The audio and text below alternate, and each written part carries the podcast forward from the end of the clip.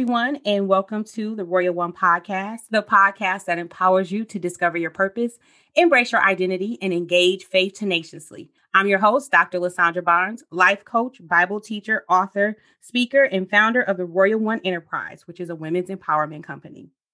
I am so excited to be with you all, and I hope y'all all are having a fantastic day.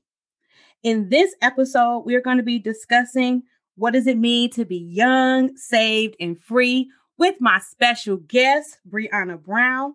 So, are you ready to go on a journey of empowerment? Then let's go. Hey, Briana, how's it going? Hey, I'm good. How are you? I'm doing really good. I'm so excited to have you on the show today. How's everything going for you? It's going really, really good. Today has been amazing. It's, it's just a lot of stuff happening today. Great. Awesome. So tell us a little bit more about yourself.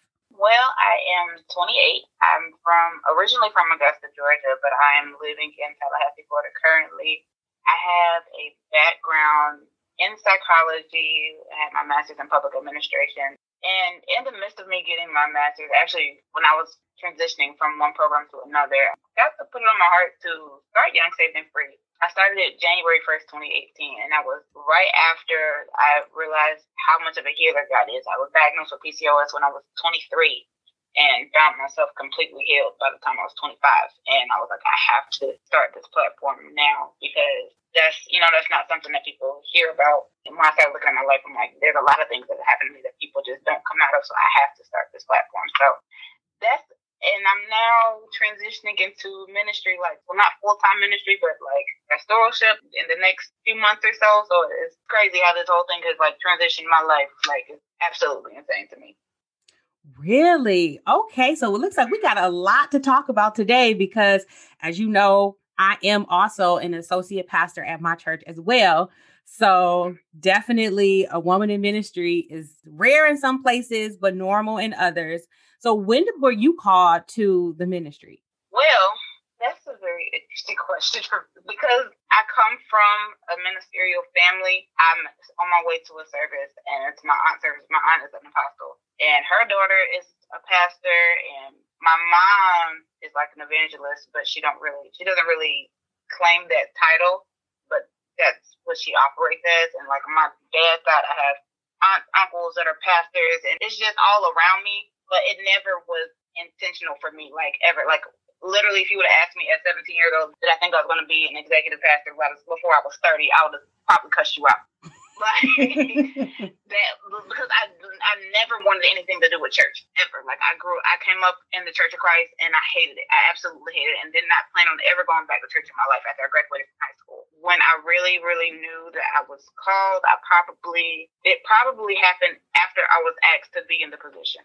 I didn't think that I was supposed to do it before that. I just I never saw myself as a pastor. But my pastor was like, it makes sense if it was on your heart to start that ministry, which is Young, Saved, and Free, that was preparing you to lead people and to help people with their faith journey. And I was really like, for real? This is all set up. Like, wait a minute. like, nobody told me. But I've known that I've had a call in my life since I've been going to ministry actively. When I, I started when I was 18, but I never pursued where I am today until after it was given to me. Mm-hmm. You know what? It's interesting because I know when I got my call, I was 16. I will never forget it. I definitely was able to do other things. And then in, in my master's program is when I really decided, okay, this is it. this is the way that I'm going to go. And I can't run from it anymore. What is the story that you want to tell to other women that, you know, may have a desire to want to go into ministry or feel like I'm called to this, what advice would you give to them? Be yourself. Like, do not try to be a, you know, a leader in ministry like how you see Juanita Bynum or Tiffany Moyer or whoever else, you know what I'm saying? Like Marissa Farrow, anybody. Like they have their lane, they are who they are. Don't try to be them, be yourself because if you keep trying to be them, you're going to completely miss your assignment. You're going to keep pursuing their assignment, and that's not what your assignment is. You have to be so in tune with God and with yourself to know, yes, this is what I'm supposed to do. This is my audience. Because just just like how every business is not meant for everybody, every ministry is not meant for everybody. I know that I'm not called to the people that's already in the church. That is not my ministry because I can't talk to somebody that can be so stuck in their ways about things and not really be open to other ways of thinking.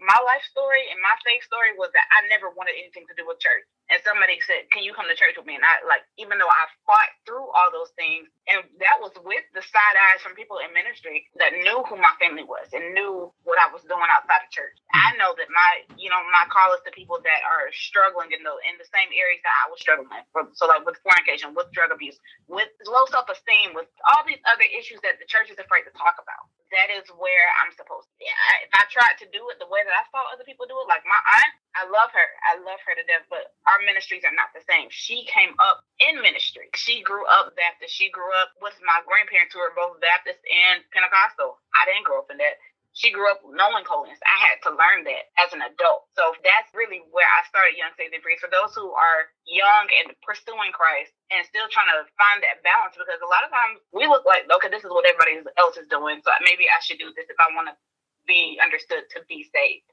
Or if I want to be understood to be in ministry, you know, mm-hmm. it's that misunderstanding. That's why I go so hard. Just be yourself. Mm. People will respond to you so much more if you just be yourself. Yes. Oh my goodness. You dropped some major gems right there. So now let's talk about this. For that person who may be in the church, outside of the church, but I just met Jesus, not the Roman Jesus, but I met the real Jesus, right?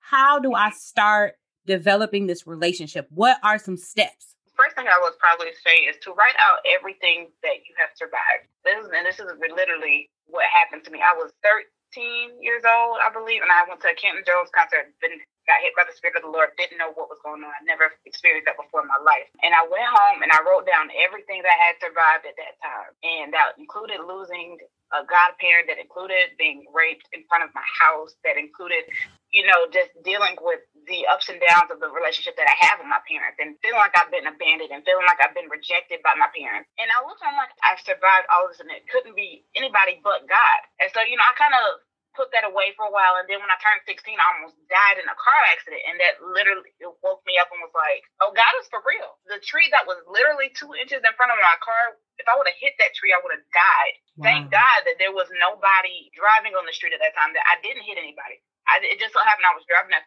four o'clock in the morning, fell asleep driving, did not know that I fell asleep, obviously, and swerved off into a ditch almost hit a tree. If I would have literally, if I would have hit the street, it would have killed me from the impact alone. Maybe 110 pounds soaking wet, but when I survived that and I added that to my list, I'm like, okay, there's a reason why you're keeping. Me. So maybe I should get to know you now that I know that you genuinely want me to be here because nobody's gonna fight that hard for me to be here. If be gone, they would have let me go a long time ago. They want to keep trying to save me. Mm-hmm. I really started just looking and reading my Bible for myself. I was going to church at that time, but I had no interest in actual service. I had to literally get to know God for myself. And when I started knowing God for myself and reading the word for myself and realizing some of the things that they were teaching me or they were trying to teach me in ministry was completely wrong.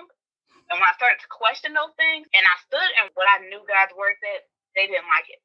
So you have to be comfortable with that's another thing. Like when you're really pursuing your relationship, you have to be comfortable with being by yourself sometimes and being going against the envelope, you know? Mm-hmm. Mm-hmm. You have to be comfortable with being uncomfortable when you're pursuing a relationship because it's going to make you question a lot of things that you've been through and how you think about things. Because a lot of times we look at our lives and we say, We've been through all these things. There's nothing out here for me. Obviously, if you survived 100% of your bad days, there's something still here for you because if it was supposed to take you out, it would have touched you out, but you're still here. And literally, it's like doing anything else. You have to change your mindset. You have to change your habits. You have to change things that you allow to take up your time and your thought space, just like anything else. It challenges everything else that you have going on in your life. Mm-hmm. I love that. I was a youth pastor for about four years. And working with the youth, it really challenged me to make sure that one, my theology was solid and two that it was relevant to where they are in their lives because a lot of times we hear a gospel that is tailored towards adults and it's not tailored towards you know the youth or young adult where we don't see right. it's really relevant and so when i was telling them about building their relationship and developing it I was like, if you're an athlete, utilize the same amount of time that you would getting prepared before the game. That's how much time you need to spend willingly getting to know God. And if you love your education, the same amount of time, or if you're in a relationship, the same amount of time that you're invested in getting to know this young man or this young woman, then you need to spend that same amount of time getting to know God for yourself, learning how to pray, learning the spiritual disciplines but also, you know, really reading the, the Bible because you find out so much more about God. And it's like, well, how do I hear his voice or does he speak? Okay, well, if I don't know what the scripture says about him in the language in which he speaks in, when I hear something, I won't be able to tell the difference. Mm-hmm, exactly. And so I think that is so important is to not try to be somebody else. Like you were saying, like be yourself. Don't try and be the pastor or grandma or or granddaddy or your mom or whoever. Like God created you to be you and you have to find him because he will meet you where you are. So with that being said, so you said you've gone on your journey of self-discovery, of learning God, reading your Bible. So tell us what is your favorite scripture? Where do you always find yourself going back to? Well, first, I just wanted to say something about what you just said. I actually had a, well, I still have my YouTube channel, but I haven't really been recording my sport like I was supposed to. But literally, the last thing that I recorded, it was learning the love languages of God. And it just popped in my head when you said that, like, we have to learn how to love God. We have to learn how He speaks. Five love languages, I think it's Gary Chapman wrote the book. Yeah. And I literally had to look at that as a way for my relationship with God, as a relationship just like any other relationship. And so one of the people that I focused on on that was my favorite, which is David. I love David. I absolutely love David. Like, and the reason why, even though David messed up so much, he was still the man after God's own heart that's the thing about David never gave up his pursuit of God, even when he messed up. And mm-hmm. it's like sometimes we look at our faith journey as we have to be perfect. Once we get saved, we got to be perfect. That's it. And there's some things that I really struggle with and I would never vocalize that to any other leaders because I don't want that judgment, but I know that I struggle. And when I read everything that David wrote, I see how, like, even though he had all of these things, like, even though he was anointed, I think it was in First Samuel, he was anointed to be king. Mm-hmm. He still went through all of these emotions, these ups and downs, and nobody really talks about that. I was listening to Rashawn Wilson one time. He's a pastor out of Charleston. And he was talking about how the 23rd Psalm, even though we celebrated, David was depressed when he wrote that. Mm-hmm. I've never heard of that. With, if my mom didn't do anything else, she made sure me and my sister, mm-hmm. 23rd Psalm. Yep. But I never thought about it as a, like a for real cry to God, like, God, I need you because you make everything okay. You guide me to where I'm supposed to be because if I'm out here by myself, I'm just going to be lost. I need you to, you know, you know what I'm saying? Like, mm-hmm. I never thought about it that way. And I was like, wow, even though he was anointed to be king and had to go back to where he was, like back in the field with the sheep and all that stuff, he was still called, even though he messed up and was sleeping with Bathsheba and had all this other stuff going on in his household, he still never lost his pursuit of God. And I think that is absolutely amazing. Like, that is something that I would commend anybody for. Mm-hmm. To know like your your shortcomings and your slip ups and still pursue God no matter what and not give up on him. You know what? I love David as well. And you know, I was able to go to Israel to study abroad in my master's wow, program. Cool. And we went to the wilderness. And so we were able to one see where the wilderness where Jesus would have spent his 40 days, but also what the wilderness looks like for the shepherds. We saw the little shepherd girls out there, the little shepherd boys out there, and they were like, this is what he's talking about. And it is very arid, it is dry. Like, what are these sheep even eating? Rocks? Like, good grief. Right. But then we walked through this valley, and it was like, even though it was sunlight, it was like, now imagine what it feels like if it's dark. And it was so scary to even be down there because there was no hope and no safety. And it was just like, I now understand what he's talking about. And it wasn't, you know, oh, the Lord is my shepherd, I shall not want. It was like, no, like, Lord, you really have to take care of me in the same way that I take care of these sheep. Because if I don't have this, I don't survive. Literally. Like, and I just I just looked at, down at my leg and I forgot. You know, and this is the thing when I said be yourself because I'm a female covered. Well, I'm not covered. I have eight tattoos and a lot of piercings, and a lot of people don't know that looking at me. But I have for thou art with me tattooed down the back of my leg, like by my calf, mm-hmm. and that was why because I felt like I was going through one of the darkest moments of my life. And it was a reminder like wherever I go, wherever my legs take me, God is still with me. Mm-hmm. When you really come into that understanding of knowing that God is with you wherever you go, even when you step outside of his will, he's still there with you. Because I used to beat myself up about my, you know, my mistakes all the time. Like I used to be like, I didn't do this right. If I would have did this right, I would have been here by now. If I would have did this right, then I wouldn't have wasted all this time here. And that, like, I would go through like the cycle of beating myself up because I didn't make the best decision all the time. Mm-hmm. And learning that God is literally was still there with me. It changed the game for me. So the same way I go when certain people ask me to come somewhere, why I can't do that when God tells me to do it, and not just go my own way. But how powerful is that statement? I was sitting here like, for you are with me. So no matter where I'm at, what I'm doing, if I didn't do it right, you are with me. And I love that other scriptures go on and say, I'll never leave you or forsake you. I'll hold you with my right hand. Right. So just confirming, reaffirming himself all the time. Exactly. And I think to that young person or older person or whomever you may be that may be saying, you know what, I don't have it all together. I don't look the part. I, I don't do this the right way. He's not asking you to be perfect. He's asking you to be excellent, doing the best that you can and present yourself the way that you are.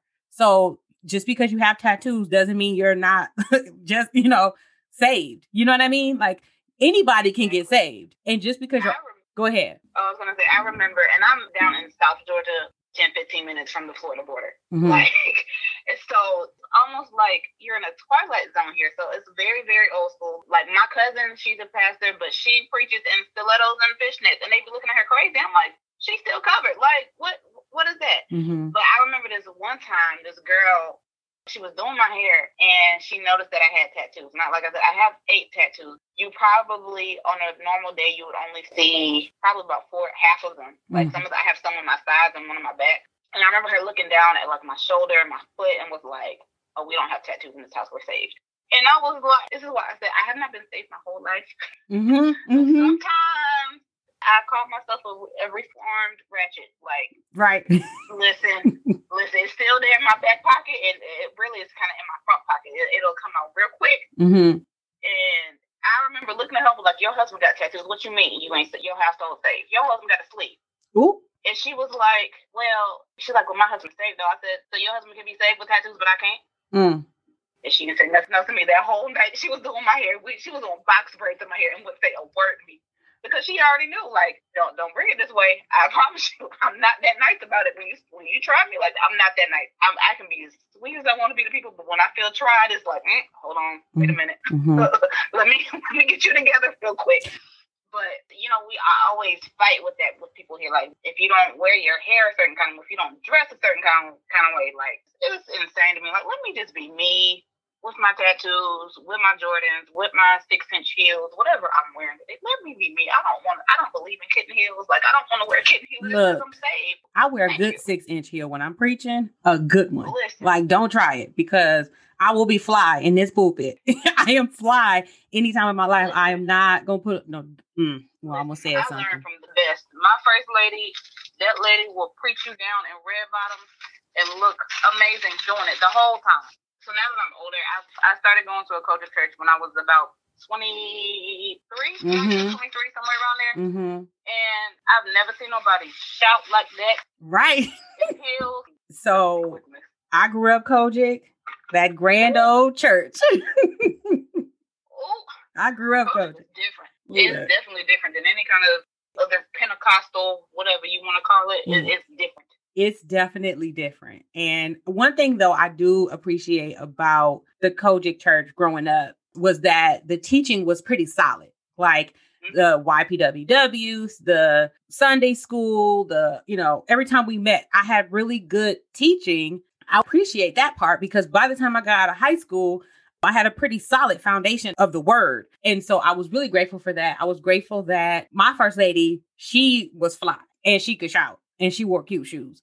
So I knew then that I could dress up. I could still be a little conservative, but I could I don't have to wear grandma's outfit. But I think when I moved to Oregon, I moved 12 years ago, but eight years ago, I started going to my current church, with thank you, Lord, for virtual, because I could still be a part and I live back in Michigan. My mentor is the lead pastors, their husband and wife team, and she is lie. And it just changed the game when I got there. Cause like if you look at a church, you will see how the women dress based on the first lady or the the pastor. I was like, oh, so I have to come prepared. Like you look like you get ready to go out. Really cute, makeup together all the time, heels right, outfit together. And so it just elevated the look. And so I love that women don't have to look like an old lady. You can be fly and be saved. And I think that is so important because I'm a young woman. Like I need to have my confidence together. I don't want to have to right. look a certain. I don't feel confident dressed like a 65 year old woman. I'm sorry, I'm 28. Let me be 28. Right. I'm like I I don't nobody have time for this. Like I'm not wearing this. No. And so I appreciate the freedom. And I think that's what I'm really getting to is the freedom that we as women can be ourselves in that space. It's like I understand what the past was, but the past is over. We have to live in the new and allow God to show up because I think we get so lost in the legalistic perspectives that in order to be holy, I have to look a certain way. And that's not what he's he's asking for. Because even if we look at Jesus, like that's the whole conversation he was having with the people in the gospels. Like, I need you to do this in your heart. It's not what you have on the outside, it's on the inside. So you can say you've been saved for 65 years, but if you still meet as a snake, transformation hasn't happened.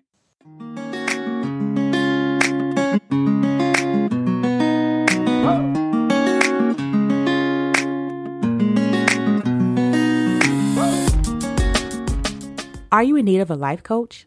Let me coach you. As a life coach, I specialize in areas of faith, life, and self love. My coaching mission is to empower, encourage, and inspire people to discover their purpose, build their faith, and enhance their self esteem and self worth. My goal is to create a one on one partnership designed to empower you to discover your God given potential to fulfill the dreams and goals already on the inside of you. I look forward to engaging with you and help you reach your next level moment. To schedule a session with me, click the link in my show notes or visit my website at lasondrabarnes.com.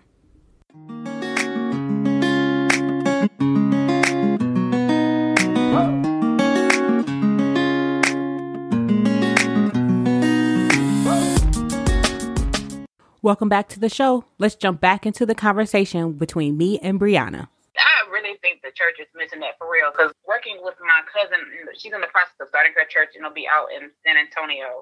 I'm her executive pastor. I remember like when she was talking about how she wanted to have leadership meetings with just the leaders about how the church is supposed to be and how we're supposed to deal with everybody. So everybody to be in that meeting, not just the leaders, because anybody at the church could make you feel some type of way. It don't have to be a pastor or an elder or a deacon. It could be somebody sitting next to you in the pews. Mm-hmm. And that is not just about the leaders. You know, like yet the leaders they set the standard, but we have to make sure that everybody else follows. Because this one thing is like, oh, we hold the leaders to this standard, but the, the people in the pews can do whatever they want to do. No, no, absolutely not.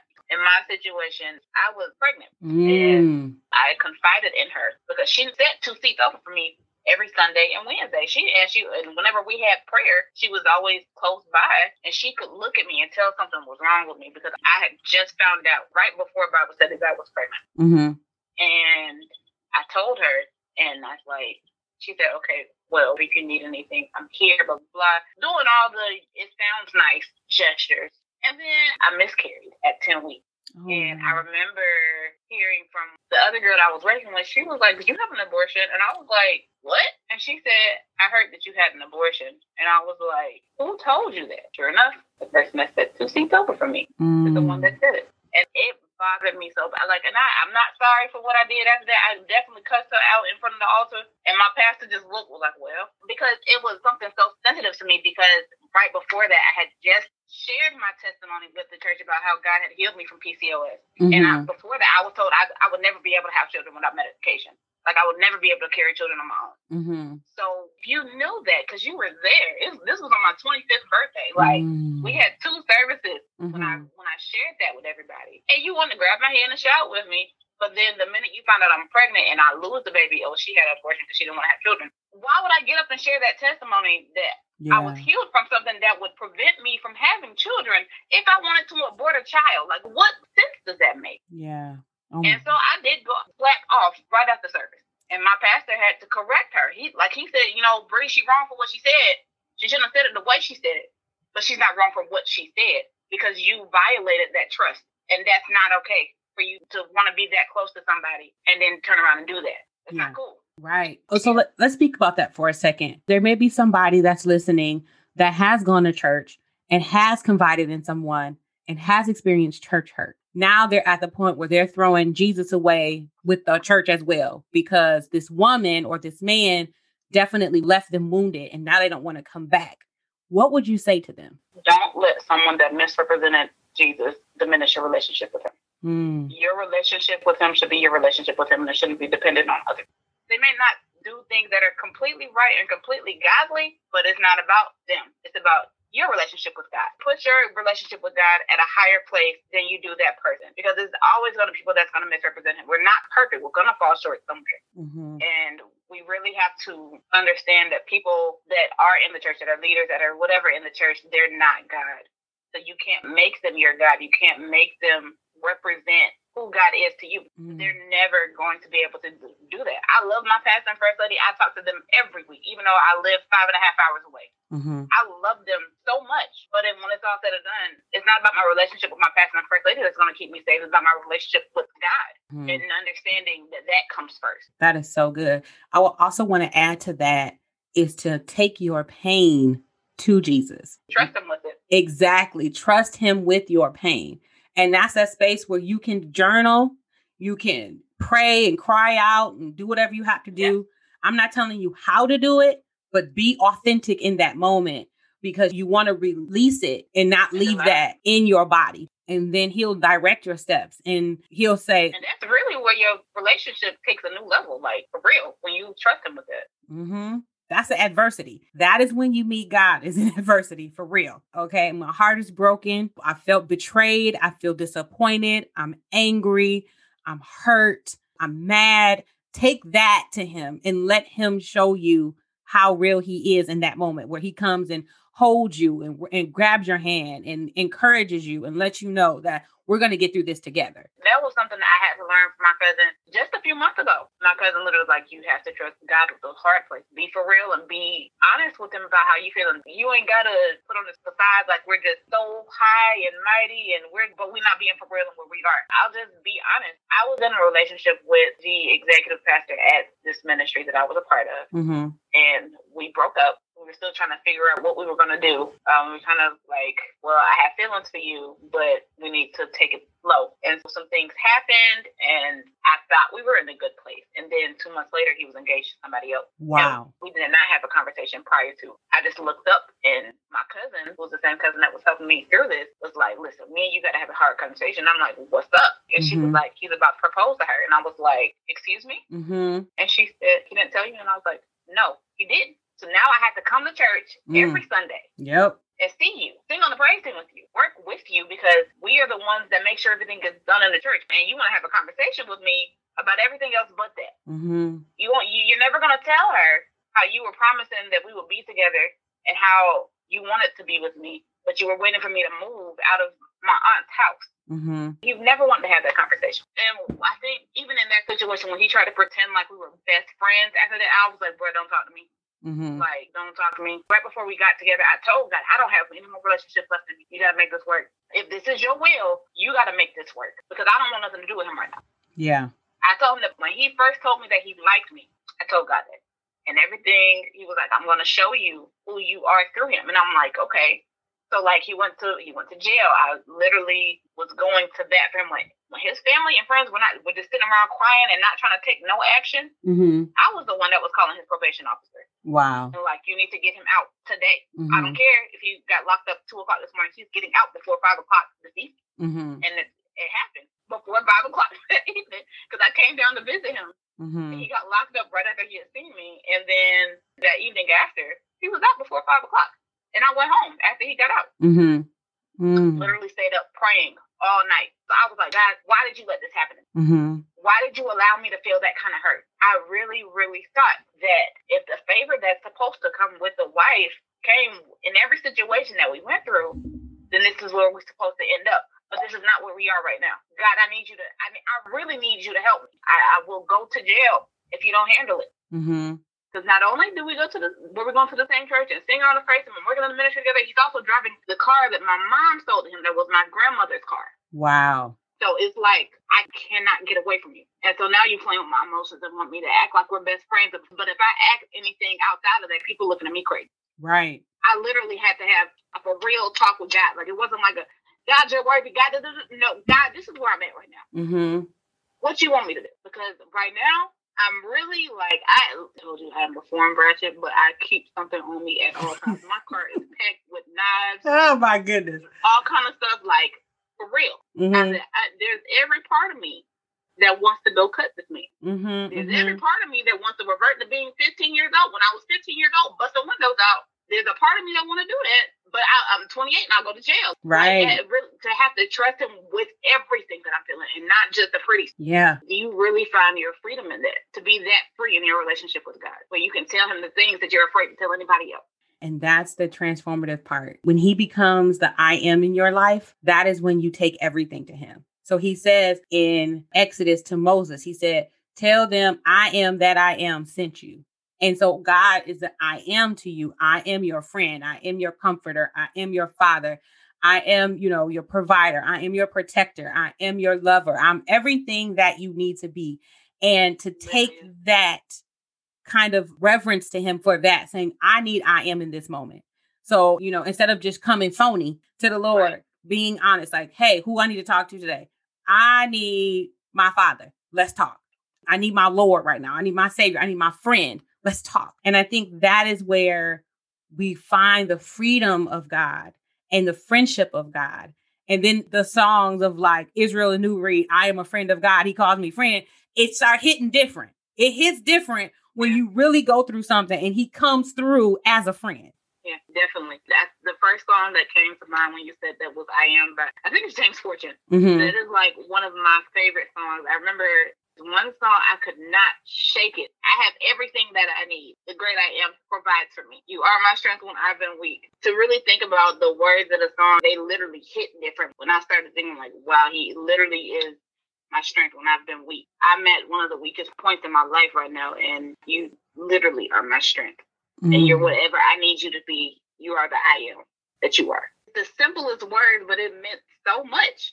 It's not just a pretty song. This is what I know. This is this is where I'm at right now. That you are, you know, the I am that you are. That is so good. I think it goes back to what we were saying about the Lord being a shepherd. Right. When we take him to those dark moments and we really trust him for who he is, and when you find out who he is for yourself, you will get an everlasting friend that is so faithful, so kind, so caring, so generous, and so loving that will repair your wounded pieces. I think that is so, so, so important. You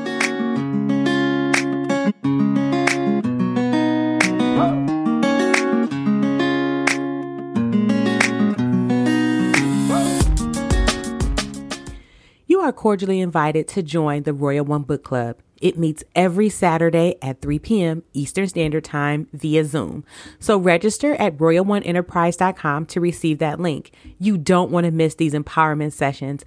The book we are currently discussing is Rejected to Accepted. Rejected to Accepted is an empowering guide to wholeheartedness. This book explores the personal triumphs and struggles I face while embarking on my self discovery journey after experiencing fatherlessness, domestic violence, and a series of failed and unhealthy relationships. More than a memoir, Rejected to Accepted empowers the reader to overcome the crippling effects of rejection and domestic violence. You learn how to love yourself and others the way God intended and create healthy patterns for future relationships. This book provides hope and inspiration. Maybe you have personal experiences that left you heartbroken or questioning your worth.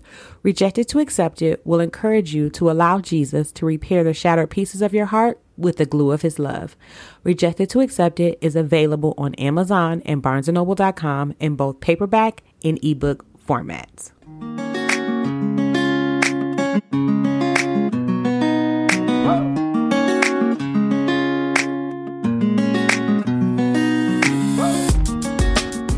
We're going to kind of shift just a little bit. I know that you had said you had struggled with your self esteem and self worth.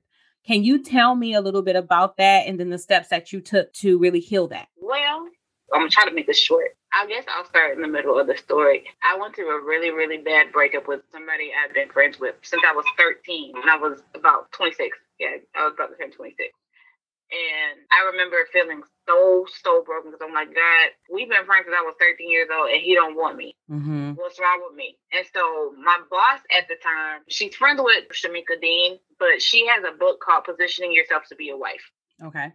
And my boss was like, I think you need to read this. I didn't even tell her that me and this guy had broke up. Mm-hmm. And so she gave me the book. It has nothing to do with my position at all. I, like I literally was like her social media manager and like her schedule. Like I, I was her assistant. It had this book had nothing to do with the job whatsoever. Mm-hmm. And so I started reading the book and like it was breaking down how relationships with your parents can kind of affect your current relationship. And so I started thinking back to my relationship with my father. I'm a daddy's girl, true and true. I'm the oldest, so I've been up under my dad my, most of my life the thing about my dad is my dad grew up in a household without a father. Mm. So, and he has older sisters. So he never got to see how his father interacted with his sisters. So when he had two daughters, he didn't really know how to interact with them. He didn't know what they needed. Mm-hmm. So growing up, I never heard my dad say, You're beautiful. You know, neither one of my parents are outwardly expressive with how they love me and my sister. Mm-hmm. So, and my mom, you know, she grew up in a household where her mom didn't tell her that she loved her until she was 21. Mm-hmm. So, you know, when you come from two broken homes, both of my parents were raised by a single parent. Both of them came from extremely broken homes. Mm-hmm. And so, you know, for my parents, it was, well, we're going to stay together for our kids. We're not going to have all these outside children. We're going to make sure that our kids have what they need financially. But me and my sister missed out a lot on the relationship part. So I never heard that. I, you know, you're so smart, you're so pretty. I never heard that. So when a guy told me that, I'm like, oh wait, he thinks I'm pretty. Okay. Mm-hmm. Well, let's see where this goes because I'm also a dark skinned female. Yeah. And growing up in the South and having 85% of my friends were light skinned. Mm-hmm. Probably like in my circle that I ran within like middle school and high school, there was me and another girl that was dark skinned. So, you know, I grew up in the era where, you know, everybody wants the long hair, thick red bone. That's not me. right. I get it. So it, you know, it really played with me mentally. So like when people showed interest in me, it was like I was immediately drawn to them, and I wanted to do whatever I could to keep them in my life. I didn't think that I had low self esteem until my pastor from back home, um, from Cathedral Praise. Shout out to Paul Coffey the third. I love you, Dad. But um, look, give your shout outs when it's due. He until he brought to my attention that I had low self esteem because I just thought I had it going on. Like I didn't not physically, but like I was like I'm smart. Like I don't have to study, and I'm in the honors program in my college. I graduated with honors from high school, and I didn't even try. Like you know, I I was very confident in my capabilities, but not me. Mm-hmm. Like I didn't feel like I was enough. Mm-hmm. In relationships, I fell short because it's like I put up a wall, and I'm like, if they willing to break down this wall, Mm-hmm. Then I'm, you know, I'm I'm down like four flat on the cake. Like I'm, I'm just that's what it is. Like ain't nothing gonna stop this. Mm-hmm. But then when they people take advantage of that, like I've almost got federal charges, been in abusive relationship. Well, one physically abusive relationship, and the rest were like mentally and mm-hmm. going through all these things, and people taking advantage of my love for them, mm-hmm. and not understanding that I wasn't loving me more than I loved them. Mm-hmm. It took me a, up until I was 26 years old to realize this is not okay. Mm-hmm. It's not that you're just doing so much and they don't appreciate it. No, you you don't love you the way that you love them. Right. Like if you love you the way that you love them, you wouldn't let this stuff keep happening to you. You're bigger than this. You're better than this. I had to reevaluate everything, like everything. So when the situation came up where the guy I was dating proposed to somebody else, mm-hmm. it knocked the wind out of me for real. But I had to understand that even though I desired that relationship, that was not what God had for me. I had to learn myself all over again. I'm like, learn who I am through God because God created me. Mm-hmm. So if you want to know how something works and what the, how something works and what it's supposed to be used for, you go to the user manual. That's the Bible. Mm-hmm. And I had to learn. I had to go to God in prayer and be like, God, what do you want from me? What am I supposed to be here for? Because apparently what I'm doing is not working. Mm-hmm.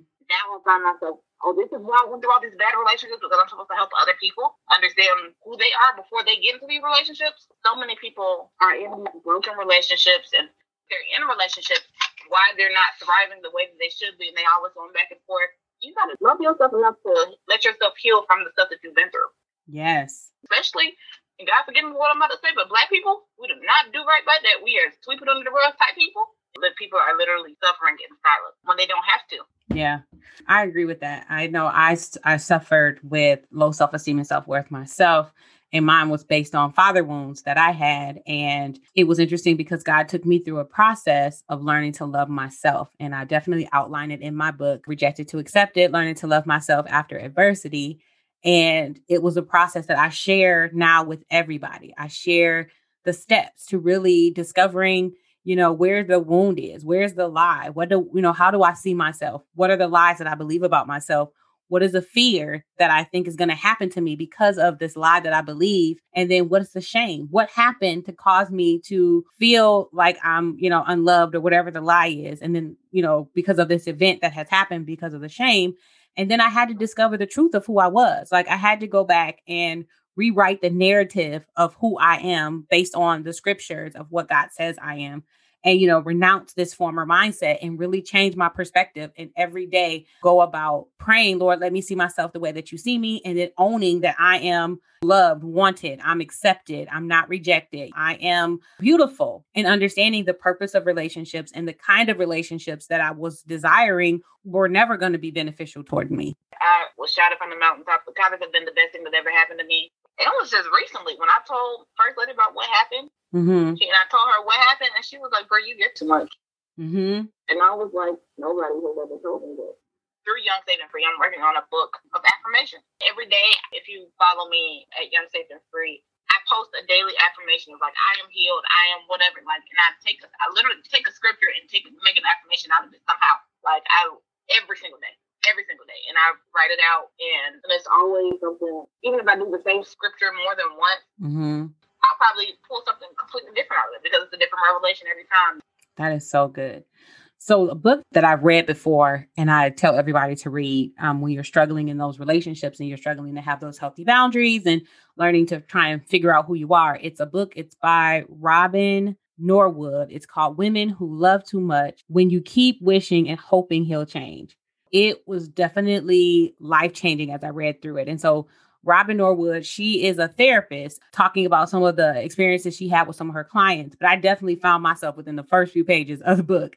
And it was just so helpful that I found some really good information in there and how to learn to love myself, set healthy boundaries, and, you know, expect different things for my life. And I think on the note of what you were talking about is that God will also, if you are struggling with father wounds, God will also provide you with a, a surrogate father who can step in and be a good example of what a healthy father looks like. I know for myself, my pastor, shout out Pastor Mark and Marla Strong at Life Change Church Portland, and they have been my mentors. And Pastor Mark has definitely stepped in as a surrogate father for me in ways I never asked for. It just kind of worked out the way in which I feel like he's taken me under his wing and, you know, taught me a lot of stuff about ministry and trying to figure out my degrees and everything. Just the journey that I'm on, you know, I've realized that every time I've needed advice, every time I'm trying to do something, he always provides an answer. And I really, really appreciate that. Just changing the narrative of what I see as a man, you know what I mean? And, and what a father is, because you know, I did have such a negative perspective of my own father. God can provide you with a surrogate, even though you may have experienced wounds from your own natural father. So I think that is beneficial as well. So, with that being said, I have really, really, really enjoyed this conversation. I will definitely have to have you back on the show. How can we follow you or find you online? Uh, well, I am on Instagram um, you can follow me at Young Saved and Free. I have a YouTube channel. It's also called Young Saved and Free. Um, I will be uploading. Um, if you do follow me, make sure you sign up for my waiting list for my affirmation group. So I definitely, if you enjoyed this conversation, I think that you'll definitely benefit from that. Um, so it's always going to be like a daily affirmation, just a book of them, just for, for you to have. Mm-hmm. So you remember what God says about you, what He thinks about you, and it's called well, the first it's going to be a series of them, but the first one is going to be I know what my daddy says about me. Perfect. Oh my gosh. Well, thank you so much for being on the show. We'll definitely keep linking up, and I will definitely get my copy of your affirmation book because I know it's going to be amazing. Definitely enjoy this. You gotta. I have to have you on for a. Let's talk about it. I will definitely have you on. I'll probably be reaching out to you very soon, probably within the next couple weeks about that. I got to get the schedule right for it. Yeah, absolutely. Let me know when, and I'm ready.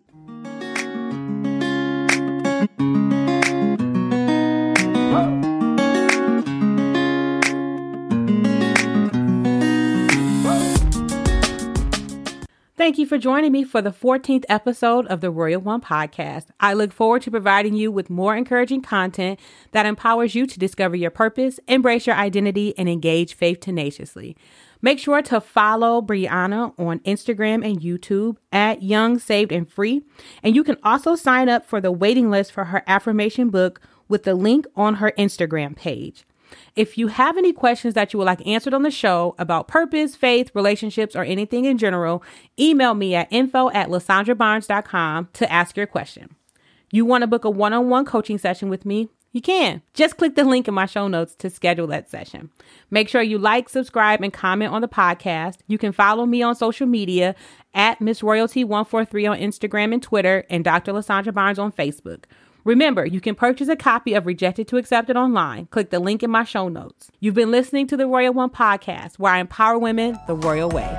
Have a great day.